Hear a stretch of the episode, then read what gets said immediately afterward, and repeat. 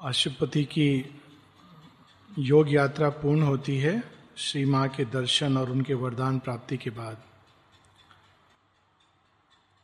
यह तप, घोर तप, ये दुरूह योग यात्रा अशुपति किसी व्यक्तिगत कामना, यहाँ तक कि मोक्ष तक की प्राप्ति के लिए नहीं कर रहे हैं। उनके अंदर एक ही भाव है कि इस पृथ्वी का, पार्थिव जगत का, मानव जाति का कल्याण कैसे हो।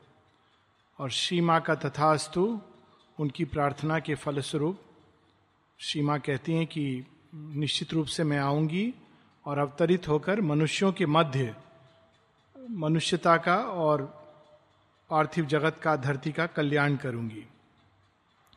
हम लोगों ने यहाँ तक पढ़ा था और इसके आगे ठीक वैसे जैसे एक मंत्र धीरे धीरे धीमी गति में स्पंदन उसके पाशर में चले जाते हैं, पृष्ठभूमि में चले जाते हैं, या एक सुंदर सा चित्र धीरे धीरे धीरे खो जाता है, लेकिन अपनी छाप कहीं ना कहीं हमारे मन पे छोड़ जाता है और कहीं ना कहीं मन, मंत्र हमारे अवचेतन मन में प्रतिध्वनित होता रहता है। उसी प्रकार से अशुपति अब उस उच्चतम लोक से जहाँ उन्होंने माँ भगवती का दर्शन किया है वापस आते हैं, हम सबके बीच। और ये जैसा कि हम जानते हैं, श्री अरविंद की ही कहानी है। अशुपति श्री अरविंद ही हैं।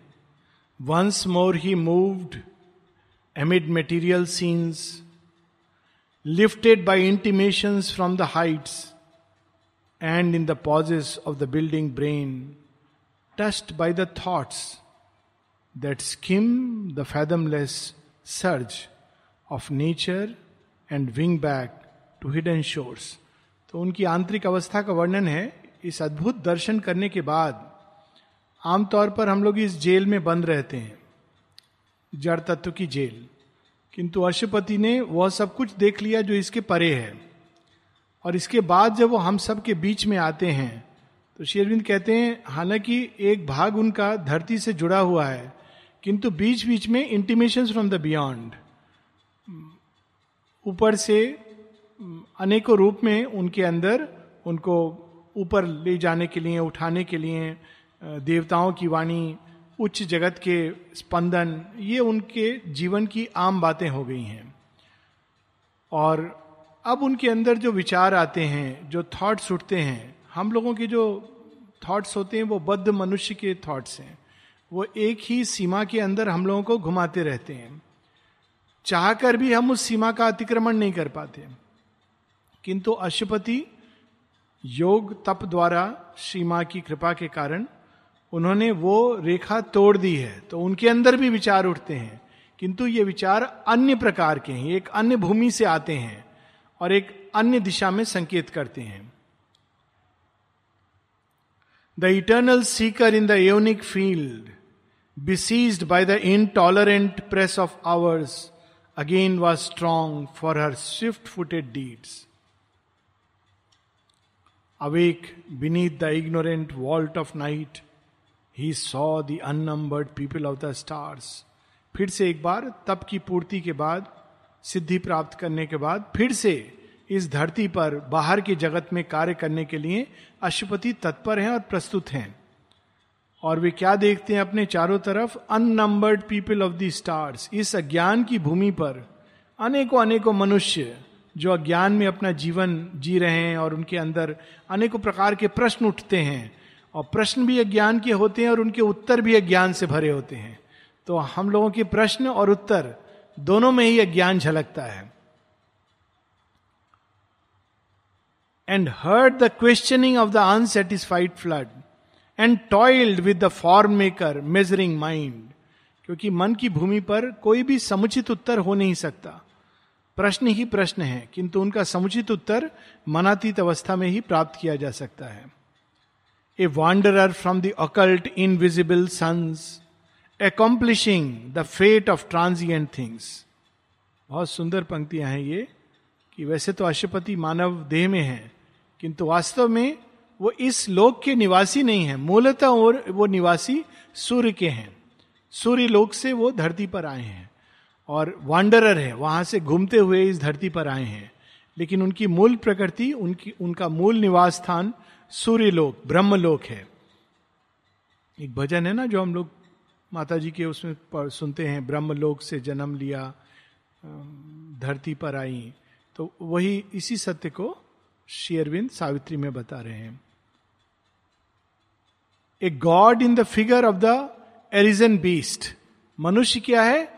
एक पशु का एक थोड़ा अच्छा उसमें अपग्रेडेड वर्जन है। Arisen in the figure of the arisen beast beast क्या है? वो धरती की ओर मुँह किए रहता है, औंधा पड़ा रहता है चतुष्पाद है। लेकिन मनुष्य क्या है? उसके शरीर को भी अगर हम देखें तो एरिजन बीस्ट है। है पशु, किंतु खड़ा हो गया है। ऊपर की ओर देखता है, चारों तरफ़ देखता है। और ये सांकेतिक रूप से भी है कि मनुष्य के अंदर पशुत्व अपने ही अंत को, अपने ही निष्कर्ष को पहुँचना चाहता है। लेकिन अशुपति के अंदर अब इस अर्ध मनुष्य, अर्ध पशु की देह में एक देवत्व प्रकट हो गया है। He raised the brow of conquest to the heavens establishing the empire of the soul शायद यही इस कहानी का एक संकेत जो नरसिंह अवतार की मनुष्य और पशु की देह है, किंतु उसके अंदर में एक देवता प्रकट हो रहे हैं और स्वर्ग की ओर मनुष्य के लिए उसकी विजय यात्रा की ओर तैयारी करते हैं। Establishing the empire of the soul on matter and its bounded universe as on a solid rock in infinite seas the lord of life resumed his mighty round in the scanned field of the ambiguous globe end of book three canto four यहाँ हम लोगों ने समाप्त किया था। यहाँ अशुपति का योग समाप्त हो जाता है। और एक नए योग, एक एक नई दिशा, एक नई धारा, एक नई चेतना का जन्म होगा। माँ भगवती के आने की अब तैयारी होगी। माँ भगवती ने आश्वासन दिया है, तथास्तु कहा है कि वे धरती पर प्रकट होंगी। लेकिन उस तथास्तु और आने के बीच में अब पृथ्वी को तैयार होना है। ये एक प्रकार से इसका भी संकेत है अब जो आने वाला है कि अक्सर लोग कहते हैं, श्री अरविंद सुपर माइंड की बात करते हैं सुपर माइंड कहाँ है? तो धरती पर इवन मनुष्य का जो जन्म होता है, उस जन्म के पहले देखिए कितनी तैयारियाँ होती हैं। शादी होती है, शादी के बाद एक तैयारी होती है, एक मनोवैज्ञानिक रूप से पुरुष और स्त्री को तैयार होना होता है। उसके बाद जब गर्भ में बीत जाता है, उसके बाद भी नौ मास लगते हैं शिशु के आने में। तो उसी प्रकार से एक अंतराल होगा जिसमें मनुष्य तैयार होगा। और यहाँ book part two, book four, canto one, इसमें शेरविंद ने बड़े अद्भुत ढंग से प्रकृति के ही चित्रों को लेकर, ऋतुओं को लेकर इस तैयारी की ओर संकेत किया है। पहले भी हम लोग देखते हैं कि जब भगवान के अवतरण की बात होती है तो प्रकृति के दृश्यों द्वारा उसको सांकेतिक रूप से प्रकट करने की चेष्टा की जाती है। और सबसे फ़ेमस जो स्टोरी है वो तो श्री कृष्ण अवतार की है कि नदी में उफान था, चारों तरफ़ जैसे बाढ़ आने वाली है और बारिश, सब जगह सब कुछ डुबो रही थी। मानो एक पुराना जगत डूबने वाला था। और श्री कृष्ण अपने चरणों से उसको बस दबा के रखे हुए हैं कि अब एक नए जगत का आविर्भाव होना है। तो ये एक सांकेतिक रूप में बड़े सुंदर ढंग से ऋषियों ने कृष्ण अवतार का वर्णन किया है। श्री अरविंद उसी प्रकार से ऋतुओं का वर्णन करते हुए मनुष्य मनुष्य का जीवन, सामूहिक जीवन, इन सब के बारे में बहुत सारे सत्य प्रकट करते हैं। Canto one, the birth and childhood of the flame. हम लोग कहते हैं देह का जन्म। लेकिन वास्तव में देह का जन्म नहीं होता है। आत्मा का जन्म होता है जो देह के अंदर अपने को जोड़ती है। तो यहाँ बड़ा सुंदर है, the birth and childhood of the flame. शिशु रूप में श्री माँ का जन्म। और पहली चार पाँच पंक्तियाँ अद्भुत हैं। A maenad of the cycles of desire. Around a light she must not dare to touch. Hastening towards a far off unknown goal earth followed the endless journey of the sun maenad maenad एक बड़ा interesting शब्द है। ये Greek mythology से आता है, और मीनाड उसको कहा जाता था जो डायनिशियन जिनकी बात हम लोगों ने पहले भी की है, जो आनंद मार्गी थे। आनंद के पथ पर चलने वाले डायोनिशियन उनमें जो स्त्रियाँ होती थी, उनको मीनाट कहा जाता था। क्यों? वे आनंद से विभोर होकर पागलों की तरह घूमती रहती थी। और कई लोग उनको कहते थे, पागल हैं। जैसे लोग गोप गोपियों को कहते थे, पागल। तो पागल हैं क्या? कृष्ण का नाम रट के सारा दिन घूमती रहती हैं। ना उनको होश है अपने वस्त्रों का, ना लोक, लोकाचार का, ना कर्तव्य का। ये तो केवल कृष्ण की धुन में पागल है। तो अगर ये ग्रीस में श्री कृष्ण जन्मे होते तो गोप गोपियों को कहा जाता, मीनाड। पागलों की तरह भाव विभोर होकर, उन्मत्त होकर धरती घूम रही है।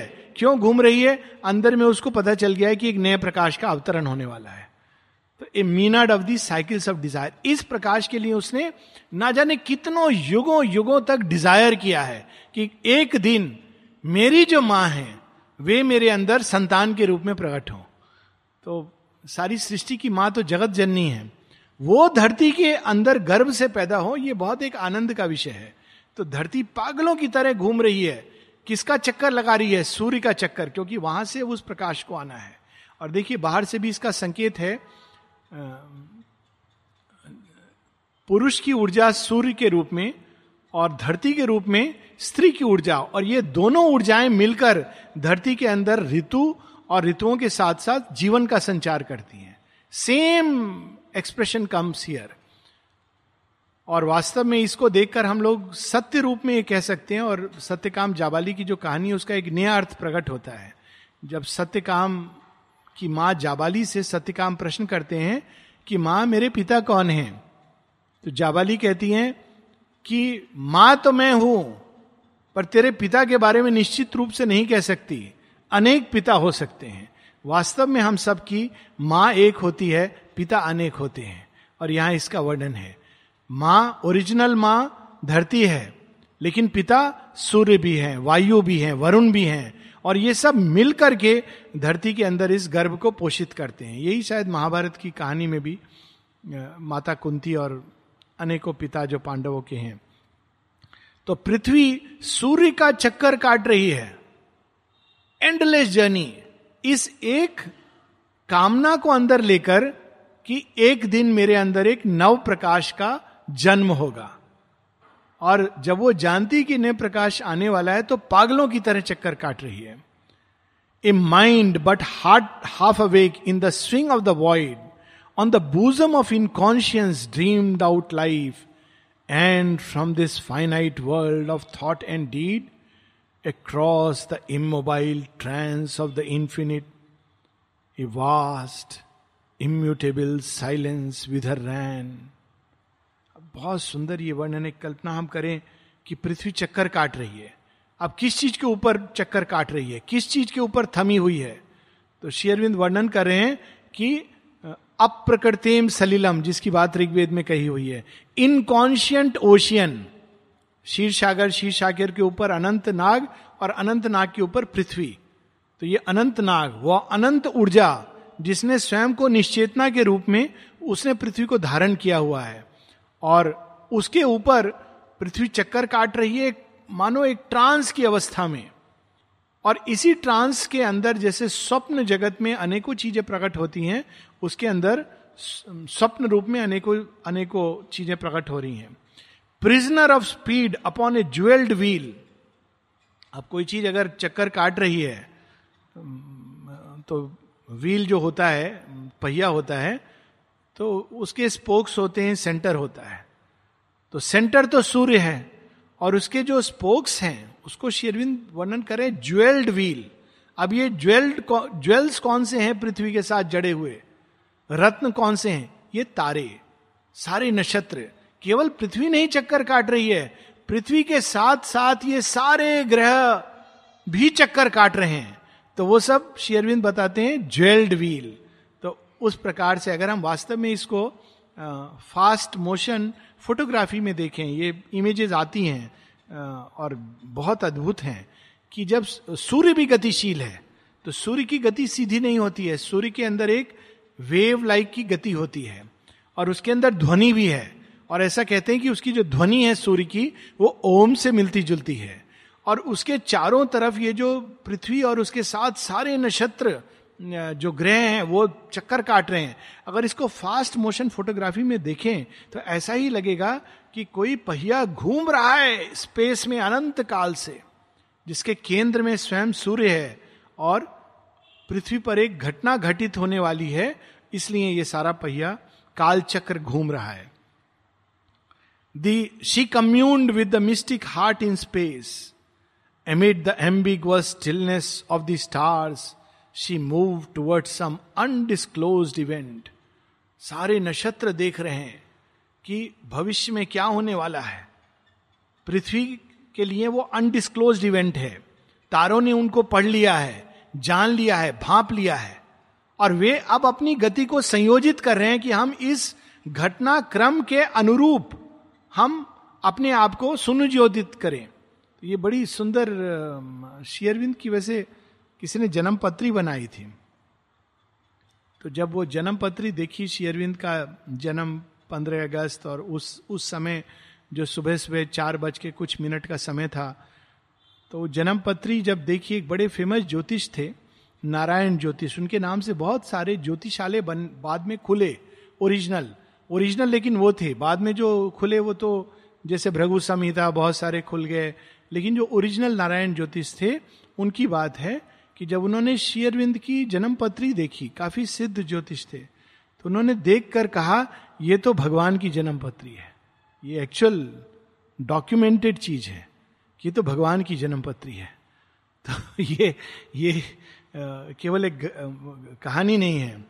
ये इस बात की पुष्टि स्वयं श्री अरविंद करते हैं। उसमें वो नाम नहीं बताते हैं ज्योतिष का और कैसे ज्योतिष, लेकिन साथ ही वो प्रेडिक्ट करते हैं कि लेकिन बहुत वर्ष तक इनके लिए पृथ्वी पर रहना कठिन होगा, क्योंकि धरती जोड़ नहीं पाएगी। हर प्रकार की जो रोग हो सकता है, ये इनके शरीर में प्रकट होगा। ये दोनों बातें एक साथ प्रकट की, उन्होंने प्रेडिक्ट किया था। और शेरविंद कहते हैं कि दूसरा प्रेडिक्शन पहले प्रेडिक्शन के कारण कैंसिल हो गया। जब स्वयं उतनी विशाल आध्यात्मिक चेतना देह में जन्म लेगी, पर वो कहते हैं कि एक हद तक ये सही था कि मेरे शरीर के अंदर कोई ऐसा रोग नहीं जो मेरे शरीर में प्रकट नहीं हुआ। और माता जी के साथ भी ये सत्य है। उन्होंने सब कुछ अपने शरीर के अंदर। तो उसका वर्णन है कि तारे नक्षत्र देख रहे हैं कि धरती के अंदर एक घटना होने वाली है। जीसस क्राइस्ट के जन्म के समय भी आता है कि वो तीन मैगी आते हैं जो ऋषि हैं और वो अपने हाथ में तीन फूल लेकर के आते हैं और उस समय तारों की गति, ये सब वर्णन है बाइबल में। तो प्रकृति के माध्यम से महत सत्य को बताने की चेष्टा है। She move toward some undisclosed event and a rhythm measured the long world of time in ceaseless motion round the purple rim अब पहिए का पूरा वर्णन समाप्त होने वाला है तो पहिए के स्पोक्स होते हैं। तो स्पोक्स क्या है? Day after day sped by like coloured spokes and through a glamour of shifting hues of air the season drew in linked significant dance the symbol pageant of the changing year अब धरती जब घूम रही है, काल का पहिया घूम रहा है तो उसके जो स्पोक्स हैं, क्या कहेंगे स्पोक्स को जो पहिए के अंदर जो उसको होल्ड करके रखते हैं? उसका वर्णन शेरविंद कहते हैं, वो अपना रंग बदलते रहते हैं। काल की गति जैसे जैसे चेंज होती है, धरती के ऊपर उनके रंग बदलते रहते हैं। ये भी बड़ा अद्भुत दृश्य है। अगर फास्ट मोशन फोटोग्राफी में धरती पे हम सीजन्स को देखें, और चंद्रमा की गति को देखें तो ऐसा लगेगा कि चंद्रमा जैसे जैसे पृथ्वी का चक्कर काटता है, वो समुद्र को उखाड़ता हुआ लेकर के जाता है। ऐसा इमेज है। मानो वो धीरे धीरे धीरे समुद्र को ऊपर से आवरण हटाता जा रहा है। फिर अगर फास्ट मोशन में देखें तो ऐसा प्रतीत होगा कि धरती शीघ्र शीघ्र नए नए वस्त्र बदल रही हैं। एक बार यहाँ दिखाना चाहिए Sushil you know we should show it it's an amazing image along with these lines अब ये ऋतुओं का वर्णन है कि ऋतुएँ इस प्रकार से धरती के साम धरती के धरती माँ के ऊपर प्रकट होती हैं। सबसे पहले कौन सी ऋतु? क्यों? ग्रीष्म ऋतु। क्यों? क्योंकि माता जी का जन्म वसंत ऋतु में हुआ है। तो प्रारंभ कहाँ से होगा? ग्रीष्म ऋतु से। और ग्रीष्म ऋतु कौन सी ऋतु है? वो ऋतु है जहाँ कई चीज़ों को वो बोने की ऋतु है, मेहनत की ऋतु है, भूमि को तैयार करने की ऋतु है। वो एक ऐसी ऋतु है जहाँ आशा भरी होती है, दिन लंबे होते हैं और मेहनत, पसीना, अगर आप मेहनत नहीं भी करोगे तो पसीना आएगा। वो ऋतु ही ऐसी है। तो ये ग्रीष्म ऋतु का वर्णन है। सबसे पहले across the burning languor of the soil paced summer with pomp of violent noons तो सबसे पहले कौन सी ऋतु आती है? एक जुलूस चल रहा है, परेड चल रही है। तो समर कहती, ग्रीष्म ऋतु, मैं आऊँगी सबसे पहले। तो वो कैसे आती है? अपने वायलेंट नून्स मानो किसी ने अपने हाथ में बर्छा, भाला, इस प्रकार से लिया हुआ है, वैसे वो अपनी दोपहर को लेकर के आती है। And stamped his tyranny of torrid light and the blue seal of a great burnished sky आकाश चमकने लगता है जब ग्रीष्म ऋतु आती है परेड करने। धरती फटने लगती है, सूखने लगती है। उसको पता चल रहा है कि कौन आ रहा है? ग्रीष्म ऋतु आ रही है। सब कुछ दैदीप्यमान हो जाता है। ये महाभारत में वर्णन है ना कि जब सारे पांडुपुत्र कौरव लौटते हैं शिक्षा प्राप्त करके द्रोणाचार्य से तो पहले तो उनका बाहर का वर्णन है। फिर उनका दूसरा वर्णन आता है। तो जब भीम प्रवेश करते हैं तो उनके पदचाप से धरती कांपने लगती है कि भूचाल आने वाला है। क्योंकि आखिर तो वो वायुपुत्र हैं। जब अर्जुन आते हैं तो सब कुछ एक अद्भुत प्रकाश से दैतीप्यमान हो जाता है। उसी प्रकार जब कर्ण आते हैं तो ऐसा लगता है कि कोई स्वर्ण प्रभा की बारिश हो रही है, उनका ऐसा कवच है। तो इस प्रकार से प्रत्येक जब वो आते हैं तो वो अपने साथ एक अलग दृश्य, अलग नज़ारा लेकर आते हैं। तो ग्रीष्म ऋतु का वर्णन। Next through its fiery soon in clotted knot rain tide burst in upon torn wings of heat फिर, ग्रीष्म ऋतु अपने विशाल काय पंखों पर उड़ रही है। तो उसको बैलेंस करने के लिए अचानक कौन आता है? रेन, बारिश आती है, वर्षा ऋतु, और उसके सारे पंखों को छिन्न भिन्न कर देती है। उसी की हम लोग अभी प्रतीक्षा कर रहे हैं। Started with lightning airs unquiet drowse ग्रीष्म ऋतु में क्या होता है? एक उमस होती है। आलस्य सा होता है। मेहनत एक और और दूसरी ओर आलस्य। मेहनत भी करना पड़ता है। गर्मी के समय और फिर आलस्य कि आदमी सो जाए तो उस ड्राउज को तोड़ने के लिए बारिश आती है। रेन टाइड बर्स्ट इन वो भी अपना बर्छा भाला लेकर आती है। उसका बर्छा भाला क्या है? Lightnings lashed with life giving streams the torrid soil एक नए जीवन को लेकर आती है। वर्षा ऋतु, दो, काव्यों में वर्षा ऋतु दो चीज़ों का प्रतीक होती है। बहुत से काव्यों ने इसको यूज़ किया है। एक होती है नवजीवन का, और दूसरा वो प्रतीक होती है उदासी का, और तीसरा प्रतीक होती है प्योरिफिकेशन का। तो पाश्चात्य देशों में आप देखेंगे जितनी उनकी पोइट्री है, आप देखेंगे कि उसमें रेन जब भी वर्णन हुआ है तो एक उदासी का वर्णन है उसके अंदर। यहाँ तक कि एक पूरी पोइट्री है जिसमें जो throughout farewell to arms जिसमें सब समय रेन का वर्णन है उस समय की एक उदास मानसिकता का वर्णन दिखाने के लिए। बारिश में बहुत लोग उदास महसूस करते हैं। तो एक एक ऋतु का एक मन, मानव चेतना के ऊपर असर होता है। पाश्चात्य देशों में वास्तव में वर्षा ऋतु नहीं होती है। There is nothing like varsha ritu. केवल भारत भूमि ऐसी अद्भुत भूमि है जहाँ छह की छह ऋतुएँ होती है। पाश्चात्य देशों में रेन हमेशा एक बैकग्राउंड में रहती है। जैसे बारिश, आप कब निकलोगे, छाता लेके चलो, एक रेनकोट साथ साथ चलता है। लेकिन भारतवर्ष में जब बारिश होती है तो नवजीवन लाती है। उदासी नहीं लाती। बहुत दिन रहने से उदासी लाती है। Rain tide burst in upon torn wings of heat startled with lightnings airs unquiet drowse lashed with life giving streams the torpid soil overcast with flare and sound and storm wing dark the star defended doors of heavens dim sleep अब वो जब आती है तो उदासी क्यों आती है? साथ में क्या करती है? स्वर्ग का मार्ग भी अवरुद्ध कर देती है, बादल छा जाते हैं। तो सूर्य नहीं प्रकट होता। जब सूर्य नहीं प्रकट होता है तो धीरे धीरे धीरे अंदर में जीवनी शक्ति कम होने लगती है। इसीलिए बारिश का ये दोनों प्रभाव, ये कई लेवल पर, ये केवल सिंबल नहीं है, एक सत्य भी है। हम लोग सूर्य से पोषित होते हैं। अगर सूर्य बंद हो जाए, दो दिन ना रहे तो अंदर अंदर व्यक्ति बहुत उदास फील करने लगेगा। उसकी मानसिकता बदलने लगेगी। रेस्टलेस हो जाएगा। और ये कोई आश्चर्य की बात नहीं कि आजकल जब बहुत सारे बच्चे बहुत देर से उठते हैं, बारह बजे, एक बजे, और सब लोग दिन में भी घर के अंदर काम करते हैं, प्रकाश आर्टिफिशियल लाइट लेके, इसका हम लोगों की मानसिकता पर असर पड़ता है। सूर्य में बहुत आवश्यक है निकलना, चलना यह हमको अलग तरह से पोषित करता है। तो ये सारी चीज़ें एक ही आधे कैंटो में शेरविंद डाल रहे हैं।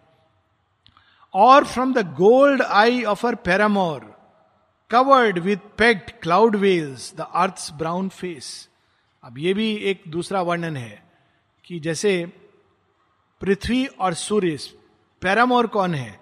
सूर्य का पैरामोर जो जिसको प्रेम करता है। अमूर शब्द, प्रेम, प्रेमिका। सूर्य की प्रेमिका पृथ्वी है। और सूर्य उसको ढक लेता है। कैसे ढक देता है? बादलों से ढक देता है। और इसको हम रिवर्स करके भी देख सकते कि पृथ्वी का प्रेमी जो सूर्य है, वो स्वयं को ढक लेती है बादलों के आवरण से। कितना सुंदर ये चित्र है। Armies of revolution cross the time field the clouds unending march besiege the world tempest pronunciamentos claim the sky and thunder drums announce the embattled gods या एक तीसरा इमेज भी आती है कि ये बारिश रुकने का नाम नहीं ले रही और बार बार जो बादल गर्जन करते हैं, मानो संकेत दे रहे हैं अनाउंस कर रहे हैं कि अभी कोई आएगा, अभी कोई आएगा, कौन आएगा ये नहीं मालूम। अनाउंस कर रहे हैं, जैसे एक सभा में अनाउंसमेंट होता है। A traveller from quite a traveller from unquiet neighbouring seas the dense maned monsoon rode neighing through earth hours क्या इमेज है? A traveller from near by unquiet seas अब बादलों को कैसे बता रहे हैं शेरविंद? ये सच में अगर मेघदूत ज़रूर पढ़ी होगी हम सब में से किसी ने अद्भुत चित्र है उसमें कालिदास का। और शेयरविंद ने इसको बताया भी है कि कालिदास अपने आप में एक विभूति थे। और मेघदूत कुमार संभवम विक्रम उर्वशी एक अद्भुत चित्रण है मानव जीवन का और उससे जुड़ी सारी पहेलियों का, उसके अंतकरण का, ये सब चित्रण है। मेघदूत की कहानी में पूरा बादल को एक मनुष्य का मानो एक जीवंत रूप दे दिया है कवि ने। जो इसका जो मेन कैरेक्टर है, एक यक्ष है, जो अपनी प्रेमिका से बहुत दूर है, उसको पनिशमेंट मिला है। कि तुम उस हिल में चले जाओ और वहाँ तुम पनिशमेंट में रहोगे। अब वो समय नहीं है जब मोबाइल है और मोबाइल से बात नहीं कर सकता है, लेकिन बात करने की इच्छा हो रही है। तो मेघ जो आ रहे हैं उनको बता रहा है कि, हे मेघ, तुम उसी दिशा में जा रहे हो जहाँ मेरी प्रेमिका है। तो तुम ऐसा करो, तुम ये मैसेज लेके जाओ। इसलिए इसको इंग्लिश में शेयरविंद ने ट्रांसलेट किया है द क्लाउड मैसेंजर मेघ दूत तो दूत बोलता है कि, मैं कैसे पहचानूँगा कि कौन है? तो वर्णन करता है कि कैसे पहचानोगे तुम कौन है? वो ये नहीं कह सकता, ये नाम होगा, घर का एड्रेस ये होगा। तो वर्णन करता है, आंतरिक पर्सनालिटी का वर्णन कि ऐसे से तुम पहचानोगे। तो बहुत अद्भुत है। तो उसी प्रकार से शेयरविंद यहाँ पर कहते हैं कि समुद्र अनक्वाइट जो आंदोलित हो रहा है, वो अपना मैसेज मैसेंजर के रूप में भेज रहा है बादलों के तरह से। Traveller from unquiet neighbouring seas the dense maned monsoon monsoon अपने आप में एक देवी का रूप और उसके केश, मेन मेन कहते हैं जैसे घोड़ा होता है उसके केश, या सिंह के केश, या लंबे केश, उसको कहते हैं मेन डेंस मेन्ड बादल ऐसा लग रहा था, मानो एक एक महान विशाल काय अश्व, और मानसून एक विशाल काय अश्व की तरह आकाश से गुजर रहा है। कहाँ से आया ये अश्व? ये आ रहा है समुद्र से। अनक्वाइट सीज अश्व का रूप दिया है नेइंग क्योंकि शेयरविंद शब्द यूज़ करे नेइंग ये घोड़े की आवाज़ है, हिन हिनाना वो हिन हिनाता हुआ गुजर रहा है, और उसके जो बाल हैं, वो चारों तरफ़ हिल रहे हैं, केश है। क्या वर्णन है? बृहदारक उपनिषद में ऐसे वर्णन है काल पुरुष का। तो ये वर्णन हम लोग यहाँ देख रहे हैं। Thick now the emissary javelins पहले जैसे एक कोई आ रहा है तो अपने आने की एक योद्धा है, सूचना कैसे देगा योद्धा? योद्धा एक भाला फेंकेगा जो जाकर आ जाएगा तो आपको पता चलेगा। जैसे महाभारत में हम देखते ना, जब अर्जुन किसी को चैलेंज करते हैं, या अभिमन्यु, या कर्ण तो एक तीर मारते हैं जो पाँव के पास गिरता है। तो पता चल गया कि ये आ रहे हैं। नेक्स्ट क्या होता है? तीरों की बौछार होती है। ये तो पहला अनाउंसमेंट था वार्निंग थी कि आप सचेत हो जाओ। अगर सचेत नहीं हुए तो नेक्स्ट जो आने वाला है, उसके लिए तैयार रहो। तो शेयरविंद कहते हैं, वो जैवलिन्स बर्छा। पहले दो चार बूंदे आई, फिर वो अनेकों अनेकों बर्छ, बर्छे बरसने लगे। Enormous lightning split the horizon rim और उसके साथ ही ये बर्छे जैसे बरसते थे, उसके साथ ही मानो बिजली कौंद कौंद कर स्वर्ग को ही दो भागों में बांट रही थी। And hurled from the quarters edge from contending camps married heavens edges steep and bare and blind अब एक तरफ़ से बारिश हो रही है, दूसरे तरफ़ से बिजली कौंध रही है। तो लग रहा है कि दो सेनाएँ युद्ध कर रही हैं कंटेंडिंग कैंप्स और इस प्रकार से स्वर्ग और भूमि का इस ऋतु में भी मिलन हो रहा है।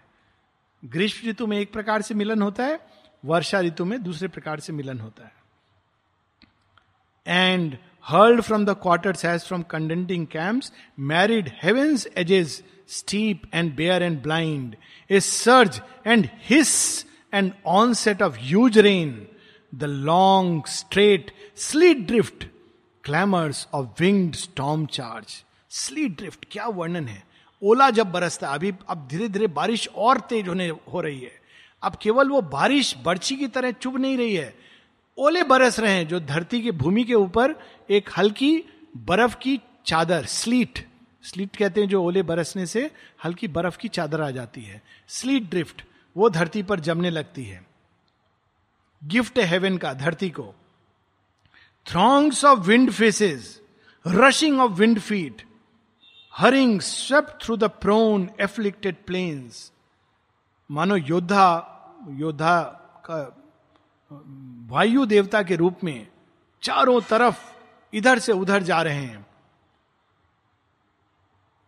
Heavens water trailed and rebuild through the drowned land there then all was a swift stride a sibilant race और all was tempest shout and waters fall फिर अंत तो गत्वा क्या होता है? या तो सब कुछ जल प्लावित हो जाता है, सब कुछ उसमें डूब जाता है। इसी तरह हम लोगों के जीवन में भी होता है। एक ऋतु आती है जब प्योरिफिकेशन और धीरे धीरे शुरू होता है, और बढ़ता बढ़ता बढ़ता एक समय आता है जब भगवान की प्रेम सुधा सब डुबा देती है, और अच्छा भी और बुरा भी सब कुछ अंदर से साफ़ कर देती है। तो फिर वो एक स्मूथ श्री अरविंद इसका वर्णन कर सब कुछ एक स्मूथ जर्नी की तरह। और all was tempest shout and waters fall इसके बाद एक और मूड होता है। वर्षा ऋतु के अनेक मूड होते हैं। वो सारे मूड सारे भाव श्री अरविंद प्रकट कर रहे हैं। A dimness sagged on the grey floor of day its dingy sprawling length joined morn to eve wallowing in sludge and shower it reached black dark day a half darkness wore as its dull dress light looked into dawns tarnished glass and met its own face there twin to a half lit nights बाहर से वर्णन क्या है? रात भर बारिश हुई। तो सुबह कब हुई पता नहीं चला, क्यों? बादल है। तो बादल के थ्रू जब कोई सुबह उठ के देखता है तो अचंभित होता है। लगता है, पता नहीं, दिन हो गया है कि रात ही चल रही है। तो दिन भी रात जैसा प्रतीत हो रहा है। इसका आंतरिक संकेत क्या है? एक लेवल पर जब पहले मनुष्य प्राण तत्व में पूरा जीवन जीता है, जब प्योरिफिकेशन आके चली जाती सब हटा देती है तो उसके अंदर वो प्राण तत्व शांत हो जाता है। लेकिन नई चीज़ प्रकट नहीं हुई है। वो जॉय चला गया जिसमें वो बाहर से जॉय लेता था, लेकिन जो अंदर में डिलाइट आनी है, वो प्रकट नहीं हुआ। तो ये एक बीच की अवस्था है जिसमें दिनों रात समान दिख रहे हैं। तो ये भी एक वर्णन है और ये भी ज़रूरी है उस अवतरण के लिए। तो धरती वैलोइंग इन स्लज जब धरती में चरण रखता है व्यक्ति तो ऐसा लगता है कि यहाँ पर भी कीचड़, कादो, सब कुछ, क्योंकि सफ़ाई हुई है ना तो जब सफ़ाई होती है तो सारी गंदगी जो नाले में छिपी हुई थी, बाहर आ जाती है। यही चीज़ हम लोग आश्रम में भी देखते हैं, व्यक्ति के अंदर, समूह के अंदर। जैसे भारतवर्ष में अभी सफ़ाई चल रही है। केवल बाहर सफ़ाई नहीं चल रही है। अंदर में। तो आप देखें, कहीं रिवॉल्यूशन हो रहा है, कहीं धरना हो रहा है, कहीं कुछ हो रहा है, कहीं मार्केट क्रैश कर रहा है, क्योंकि सफ़ाई चल रही है। वैसे ही व्यक्ति के जीवन में या आश्रम के जीवन में जब सफ़ाई चलती है तो जितनी अंदर की गंदगी है, बाहर आ जाती है। तो लोग कहते अरे अरे, देखो देखो, इसको ये क्या हो रहा है, इतना खराब आदमी। या देखो देखो देखो, ये क्या हो रहा है इस समूह में। वास्तव में कुछ नहीं हो रहा है। सफ़ाई चल रही है। अच्छा है, साफ़ हो जाएगा तो सब कुछ सुपर रिन की चमकार से भरा हुआ होगा। लेकिन ये प्रोसेस है, ये इवोल्यूशन की प्रोसेस है। Downpour and drip and seeping mist swathed all and turn dry soil to bog and reeking mud और ये क्यों ज़रूरी है? क्योंकि सूर्य आ गया, आपने धरती को तैयार कर दिया हल फावड़े से, मेहनत की, लेकिन बिना बारिश के धरती नरम नहीं होगी। बारिश किसके जीवन में प्योरिफिकेशन हो गई है, इसका एक ही लक्षण होता है ऐसे व्यक्ति में बहुत विनम्रता होती है, जिसके अंदर प्योरिफिकेशन की प्रोसेस नहीं हुए, बहुत एरोगेंट होता है। सोचता है, मैं मैं ही हूँ, साधक हूँ, सिद्ध हूँ, उच्च कोटि का मनुष्य हूँ, बाकी सब। लेकिन जब प्योरिफिकेशन हो जाता है तो सबको गले मिलता है। कहता हाँ मैं और तुम एक ही हैं। क्योंकि उसको पता होता है कि वो भी ग्राउंड लेवल उसने टच कर लिया है। यही अंतर होता है। नहीं तो वो प्रारंभ में साधना साधना हो रही है टॉयल सूर्य की तरह, तेज, ये साधना है। तो भगवान कहते अच्छा तुम देखे कितने ऊपर उठोगे? फिर बारिश को भेजते हैं। अभी नहीं, अभी तुम्हारी भूमि बहुत कठोर है। बहुत ऐसे साधक होते हैं जो बिना पवित्रता के बहुत कठोर हो जाते हैं, अहंकार से भर जाते हैं, विश्वामित्र की तरह। तो उनके जीवन में भगवान एक बारिश भेजते हैं प्योरिफिकेशन की, घटनाक्रम के रूप में। और फिर वो धीरे धीरे पूरी तरह जब वो कीचड़ कादों में लेट जाते हैं, कहते हैं, भगवान, बस, बहुत हो गया। तब फिर मेडिटेशन का सीज़न आता है। मेडिटेशन का सीज़न है ऑटम। और फिर स्प्रिंग, नई चेतना का जन्म। तो ये प्रोसेस है, सबके जीवन में आता है, व्यक्ति के भी, समूह के भी। तो यहाँ पर है and turn dry soil to bog and reeking mud earth was a quagmire heaven a dismal block ऐसे समय क्या होता है? जब व्यक्ति बिल्कुल नीचे पड़ा होता है, उसको ना भूमि रास आती है, ना स्वर्ग रास आता है। जब प्रारंभ में व्यक्ति साधना करता है तो हाँ भगवान, ये अनुभव, वो अनुभव। फिर प्योरिफिकेशन के बाद वो कहता है कहता है, विनम्र तरह से हम लोग चल रहे हैं, उसको ना स्वर्ग दिखता है, ना भूमि। फिर ये सब साफ़ होता है। तो ये बीच की प्रोसेस की वर्णन है। None saw through dank drenched weeks the dungeoned sun कई हफ्तों तक ये प्रोसेस चलती है, जब सूर्य नहीं निकलता। लगता है हम किस अंधकार में चले गए हैं। उस समय उदासी होती है। जब वर्षा ऋतु प्रारंभ होती है तो बड़ा अच्छा लगता है। आ फिर थोड़ा बीच में चलती है तो अच्छा अच्छा ठीक है अच्छा है, सड़क साफ़ हो रही है। फिर और जब चलती है तो कहते हैं ये भगवान, कब समाप्त होगी? तो ये फिर एक तीसरा मूड आता है वर्षा ऋतु में, डिप्रेशन शुरू होता है।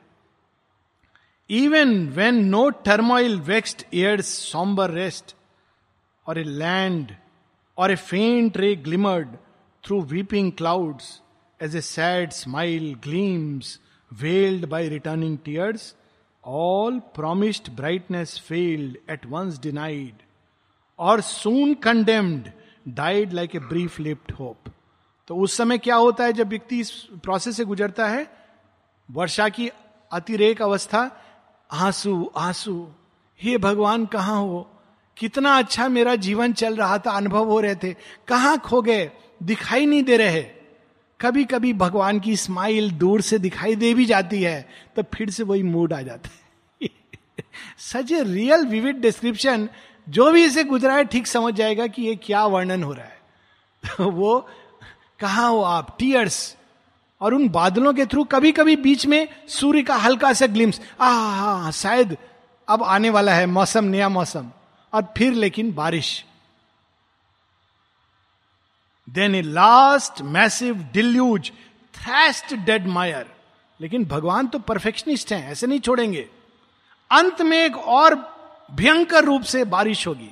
जो कुछ बचा है, शेष, अवशेष सब कुछ ठोक पीट के भगवान मट्टी में मिला देंगे, क्योंकि इसमें नई चीज़ का जन्म लेना है। तब साधक शिशु बन जाता है। तब ये नहीं कहता मैं साधक हूँ, तपस्वी हूँ, योगी हूँ, साधु हूँ, संत हूँ। कहता है मैं बच्चा हूँ। उसको वापस उसमें चला जाता है। And a subsiding mutter left all still और only the muddy creep of sinking floods और only a whisper and green toss of trees और ये अंत में बारिश एक मटर के रूप में हल्की सी आवाज़, ध्वनि, पिटर पैटर होती हुई, टप टप टप करती हुई धीरे धीरे चली जाती है। और ये वर्णन है दो सीज़न का, ग्रीष्म ऋतु का और वर्षा ऋतु का। लेकिन अभी धरती का मूड बदलना है। इतना काफ़ी नहीं है कि हम प्योरिफिकेशन हो गया, अब सीधा भगवान मिल जाएँगे, नहीं। अब रियल योग यात्रा प्रारंभ होगी। जब सूर्य होता है तो साधना की तैयारी होती है एफर्ट होता है। आदमी रेस्टलेस इधर उधर भागता है, काम करता है, मैं माता जी का काम कर रहा हूँ, मैं बहुत अच्छा इंस्ट्रूमेंट हूँ।